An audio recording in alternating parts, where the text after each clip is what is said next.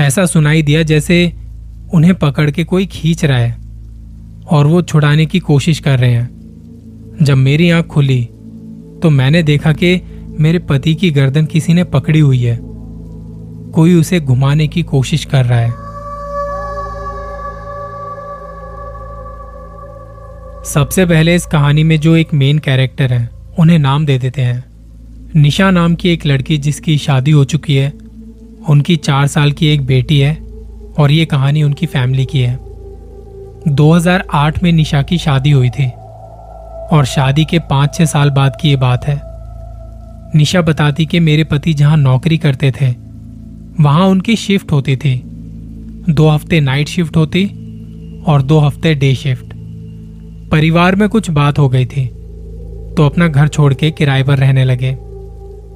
ये घर हमें किसी जान पहचान वाले ने ही बताया था।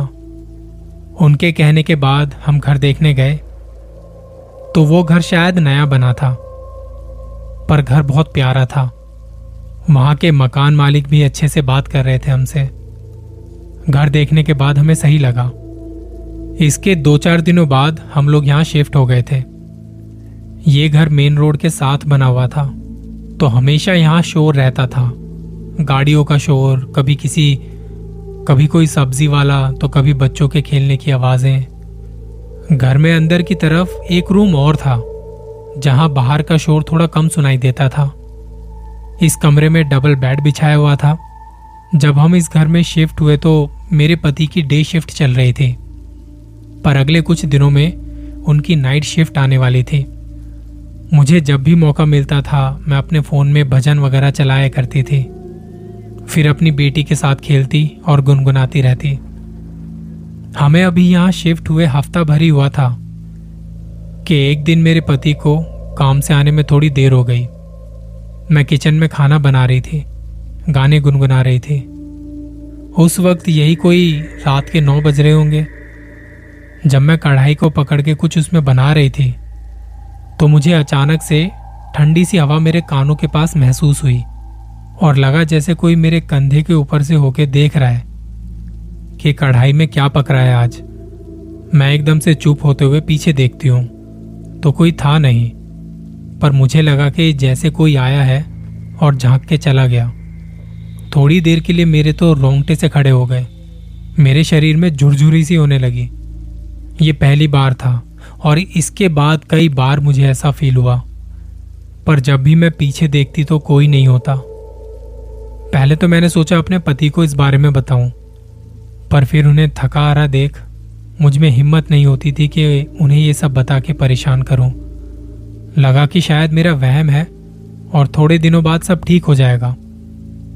अगले दिन दोपहर के वक्त खाना बना के मैं कमरे में बैठी, आराम कर रही थी। टीवी चलाया हुआ था और मेरी बेटी कार्टून देख रही थी।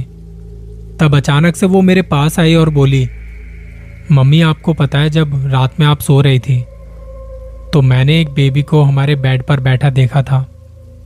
मैंने उसकी बात सुन के ज़्यादा कुछ रिएक्ट नहीं किया। मैंने कहा अच्छा तो वो बेबी क्या कर रहा था? उसने कहा, मम्मी, वो बेड पे बैठ के अपनी टांगों में मेरा सर फंसा रहा था। उसकी ये बात सुनते ही मैंने कहा, तुम ना कहानियाँ बहुत अच्छी बना लेती हो। और हम दोनों हंसने लगे। फिर सब्ज़ी वाला आ गया और मैंने सब्ज़ी लेके रख दी। थोड़ी देर सोने के बाद जब उठी तो बेटी के साथ थोड़ा खेला और फिर उनके आने का भी टाइम हो रहा था तो खाना बनाने चली गई। खाना खाते वक्त उन्होंने बताया कि कल से मेरी नाइट शिफ्ट है और मेरे पति की गैर मौजूदगी में इस घर में मेरी पहली रात थी। मेरे तो दिमाग से भी वो बात निकल गई, जो मेरी बेटी ने मुझे बताई थी। मैं ये सब भूल चुकी थी। अब घर में बस मैं और मेरी बेटी, हम सो रहे थे। आधी रात कुछ हलचल से मेरी आँख खुली। तो मैंने देखा कि मेरी बेटी बेड पर टांगे लटकाए बैठी हुई है। उसने अपनी टांगों के बीच एक डॉल फंसाई हुई थी और उसे मार रही थी। कुछ तो बोल रही थी वो उसे। ये सब कर तो वो डॉल के साथ रही थी, पर यहाँ मेरी गर्दन में दर्द हो रहा था। जैसे मेरी गर्दन किसी ने पकड़ी हुई है। मैंने कहा, बेटा, क्या कर रही हो? मुझे दर्द हो रहा है। तब एकदम से मेरी बेटी उठी और मुझे जगाया। कहती, मम्मी, आप कोई सपना देख रहे थे? मैं उठी तो पसीना पसीना हो चुकी थी। शायद मेरा सपना था, पर मुझे बहुत रियल वाली फीलिंग्स आई। भगवान जाने क्या है? मैंने डर के मारे अपनी बेटी को गोद में उठा लिया और दुर्गा चालीसा बोलती रही, पता नहीं कितनी देर बाद हम दोनों ऐसे ही सो गए। सुबह जब मेरे पति आए तो मैंने इस बात का ज़िक्र करना सही नहीं समझा। ये इनकी नाइट शिफ्ट की पहली रात थी, और मैं उन्हें परेशान नहीं करना चाहती थी। मेरे सामने वाली गली में पाँच घर छोड़ के एक चाची जी रहती थी। मुझे लगा कि नाइट शिफ्ट खत्म करके आए हैं तो इन्हें सोने देती हूँ। बेटी को लेकर कुछ देर के लिए मैं वहाँ चली गई।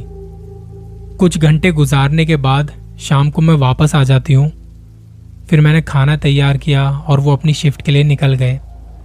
थोड़ा फ्री होके टीवी देखते देखते एकदम से ख्याल आया। मेरे साथ कुछ तो हुआ है। क्या करूँ? मैं तो हूँ भी घर में अकेली। अगर आज भी कुछ ऐसा हुआ, आज तो मैं मरी जाऊँगी। टीवी देखते देखते थोड़ी देर में मेरी आँख लग गई। रूम का दरवाज़ा खुला हुआ था। शुक्र है ये रात अच्छे से निकल गई। सुबह जब वो आए तो उन्होंने पूछा, क्या हुआ? तुम ठीक हो ना? मैंने कहा हाँ मैं ठीक हूँ। नया घर है ना तो नींद अभी ठीक से आती नहीं। फिर उन्होंने कहा क्या आप सोओगी? मैंने कहा, नहीं, आप सो जाइए। मैं बेटी को लेकर चाची के घर जा रही हूँ। हफ़्ते भर हमारा यही रूटीन चलता रहा। हर रोज रात को उनके जाने के बाद मुझे ऐसा महसूस होता जैसे घर में कोई है। बस मैं उन्हें बता के परेशान नहीं करना चाहती थी। इसी बीच एक रात क्या हुआ? आधी रात तीन बजे की बात है। मेरी माँ कमरे में आती है। अपनी कमर पे दोनों हाथ रखे हुए वो कमरे में इधर से उधर गुस्से में घूम रही है।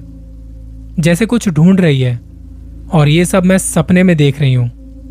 मुझे उनकी आवाज़ बड़ी भारी सी सुनाई दे रही थी।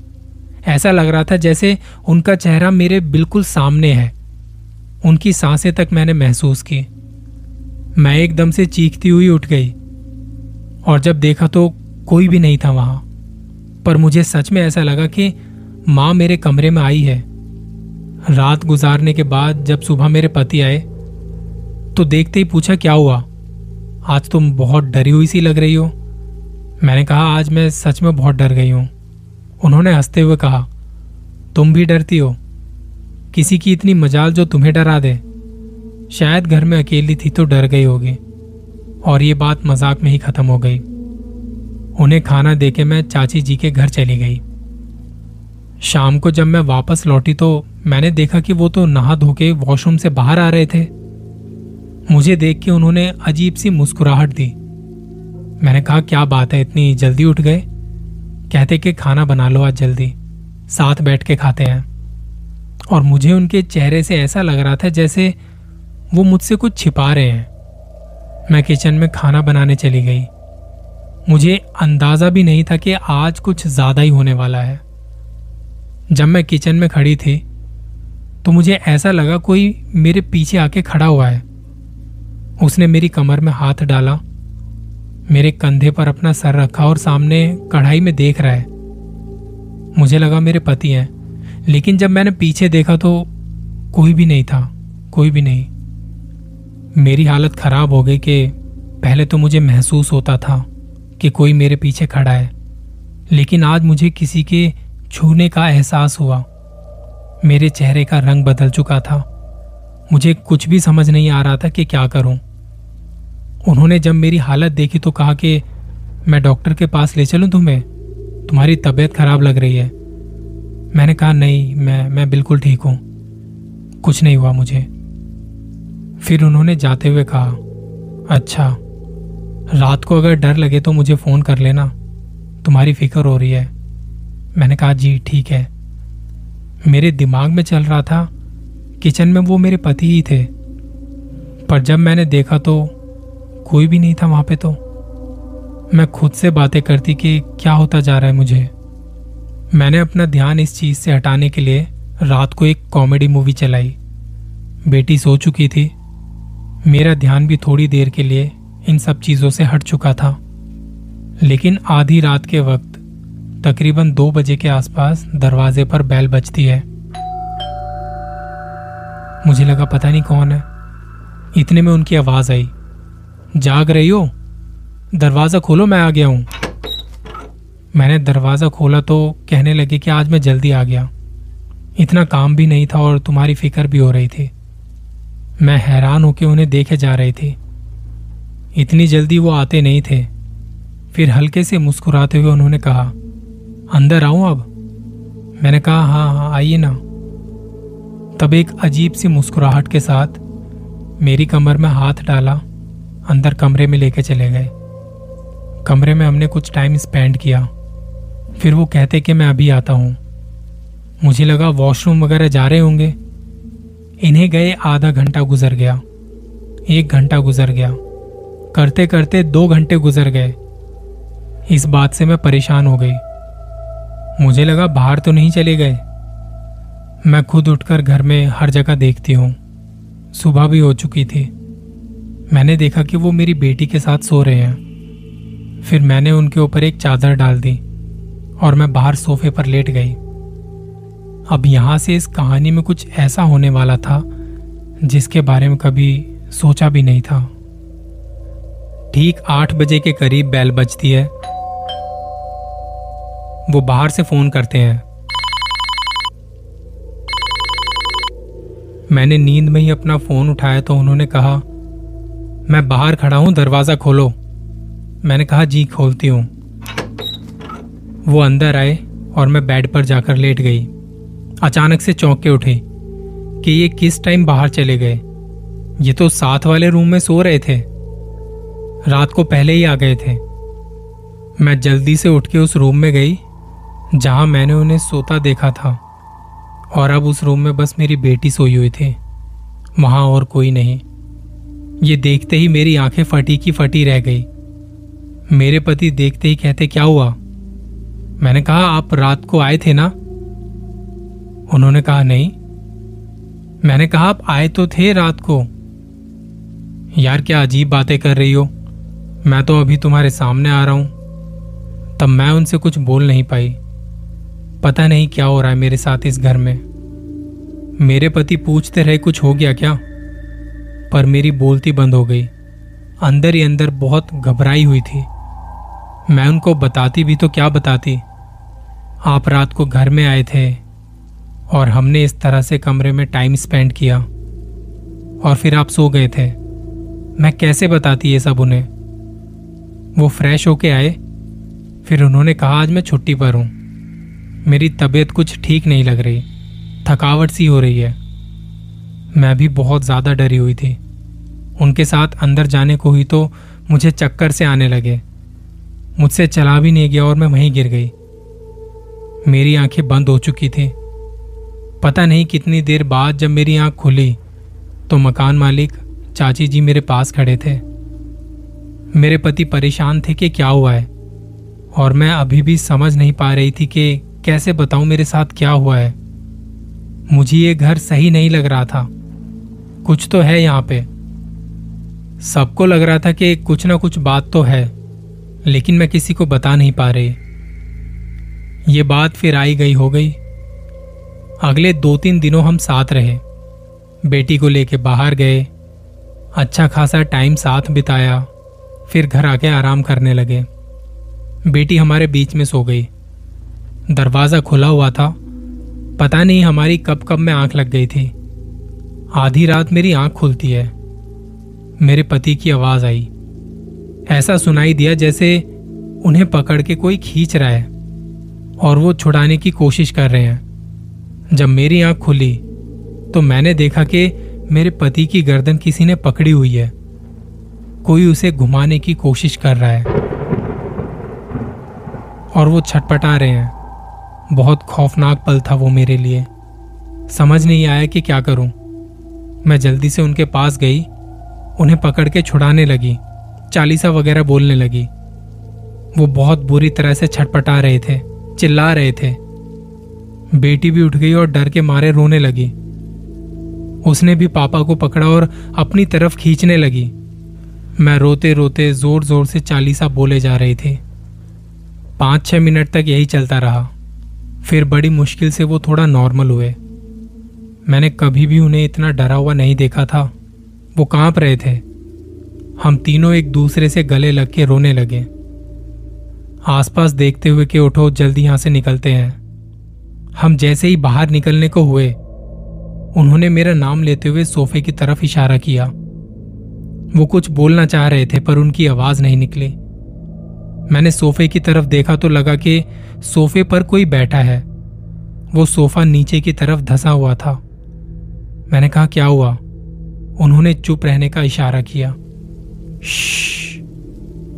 मुझे लगा कि कुछ नज़र आ रहा है इन्हें।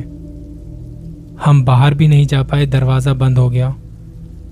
मैंने अपना मोबाइल निकाला और चालीसा चला दी। हम रोते कांपते वहीं बैठ गए। एकदम से वो धसा हुआ सोफा नॉर्मल हुआ। किसी के चलने की आवाज़ सी आई। जैसे कोई बाहर गया है। दरवाज़ा धड़ाम से खुला। मैंने अपने पति से पूछा, तुम्हारे साथ कुछ हुआ है यहाँ? तब उन्होंने बताया कि दो दिन पहले जब तुम चाची जी के घर गई हुई थी, तुम शाम को अचानक से मेरे कमरे में आती हो। एकदम रोमांटिक अंदाज में कहती हो मेरी नई ड्रेस कैसी लग रही है तुम्हें? वो बात सुन के मुझे लगा कि ये तुम्हें क्या हो गया है? तुम कभी ऐसे नहीं करती, पर आज कुछ अलग है। लग रहा था कि तुम हो, और ये भी लग रहा था कि तुम नहीं हो। उस वक्त मैं कहीं खो गया था। वो बहुत रोमांटिक पल था, मैं ज़्यादा कुछ बता नहीं सकता। फिर तुमने एकदम से कहा, मैं बेटी को ले आते हूँ, टाइम होने वाला है। और जब तुम आई तो तुम्हारी ड्रेस बदल चुकी थी, और तुम्हारी लुक भी वैसी नहीं लग रही थी जैसे अभी मेरे साथ थे। मैंने अपने पति की बात बड़ी खामोशी से सुनी। उन्होंने ये भी बताया, अभी जब मेरी गर्दन मुड़ी थी, तब वही औरत हो बहु तुम्हारी शक्ल में कमरे के अंदर आती है और मेरी गर्दन पकड़ के मरोड़ देती है। कहती है, मैं तुम्हें आज अपने साथ लेके जाऊँगी। और इतने में तुम जाग गई। मैं अपने आप को छुड़ाने की कोशिश कर रहा था, पर वो मुझे कस के पकड़ी हुई थी। अभी हम बाहर आए हैं तो सोफे पर वही बैठी थी और अभी अभी बाहर चली गई।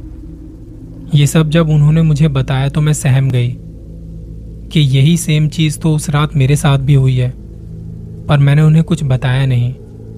मैंने कहा, मैं अंदर तो बिल्कुल नहीं जाऊँगी और बाहर कहाँ जाएँगे ऐसे में? उन्होंने कहा, मैं तुम्हें चाची जी के घर छोड़ देता हूँ और मैं एक भगत को जानता हूँ, उन्हें जाके यहाँ ले आता हूँ। वही कुछ कर सकते हैं। उनकी ये बात सुन के थोड़ी तसल्ली सी हुई।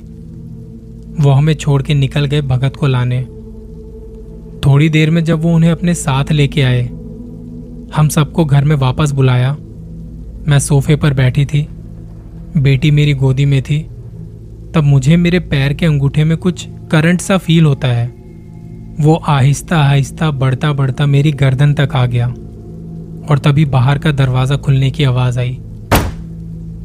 हम सबने किसी के कदमों की आवाज़ सुनी जैसे कोई अंदर आया है। और आके सामने वाली कुर्सी पर बैठ गया। उस वक्त हालत ऐसी हो गई जैसे दिल अभी बाहर आ जाएगा। और इतने में हंसने की आवाज़ आई।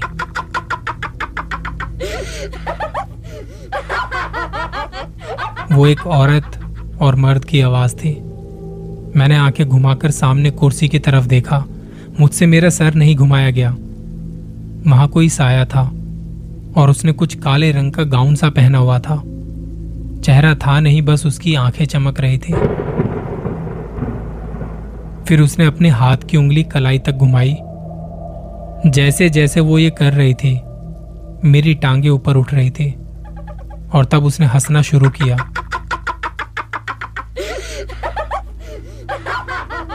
साथ ही भगत जी ने कुछ पढ़ना शुरू किया और वो पढ़ते पढ़ते भूल गए। उनसे कुछ कहा नहीं जा रहा था। वो बार बार कोशिश करते पर उनसे बोला तक नहीं गया। मैंने बड़ी हिम्मत करके चालीसा बोलनी शुरू की और उसने एकदम से मेरी तरफ़ देखा। वो बहुत गुस्से में थे, पर मैं रुकी नहीं और जैसे जैसे मैं बोलती, मेरी आवाज़ ऊँची होती चली गई। मैं रुकी नहीं, बोलती रही बोलती रही और उसकी हँसी धीरे धीरे कम होती गई। फिर भगत जी भी अपने मंत्र पढ़ने लगे और एक ज़ोर की आवाज़ आई जैसे कोई कमरे से बाहर गया है और उसने दरवाज़ा बहुत ज़ोर से पटका। एकदम से पूरे कमरे में खामोशी हो गई। भगत जी ने कहा यह जगह आप लोगों के लिए बिल्कुल भी ठीक नहीं है। उसी वक्त हमने कुछ ज़रूरी सामान बांधा और चाची जी के घर रहने आ गए। हमने सोचा कि अब यहीं रहेंगे। पर जब ये बात हमारे परिवार तक पहुँची तो उन्होंने सारे गिले शिकवे दूर कर हमसे वापस घर आने को कहा। हम घर वापस आ गए, पर उस मकान का ज़िक्र आते ही हमारी रूह काँप जाती है। पता नहीं वो कौन थी और हमसे क्या चाहती थी। इस बात को आज कई साल हो चुके हैं, पर उस हादसे की एक एक बात आज भी ठीक से याद है मुझे। बहुत भुलाने की कोशिश की, पर नहीं हो पा रहा। बेटी भी बड़ी हो चुकी है अब तो पर उसे थोड़ा थोड़ा याद है। मेरे पति भी अब नाइट शिफ्ट नहीं करते। उन्होंने मुझसे कहा था कि हम कभी भी इस बारे में और बात नहीं करेंगे। निशा की ये कहानी सच में रोंगटे खड़े कर देने वाली थी। अगली कहानी के साथ जल्दी मिलते हैं। बस दुआओं में याद रखना।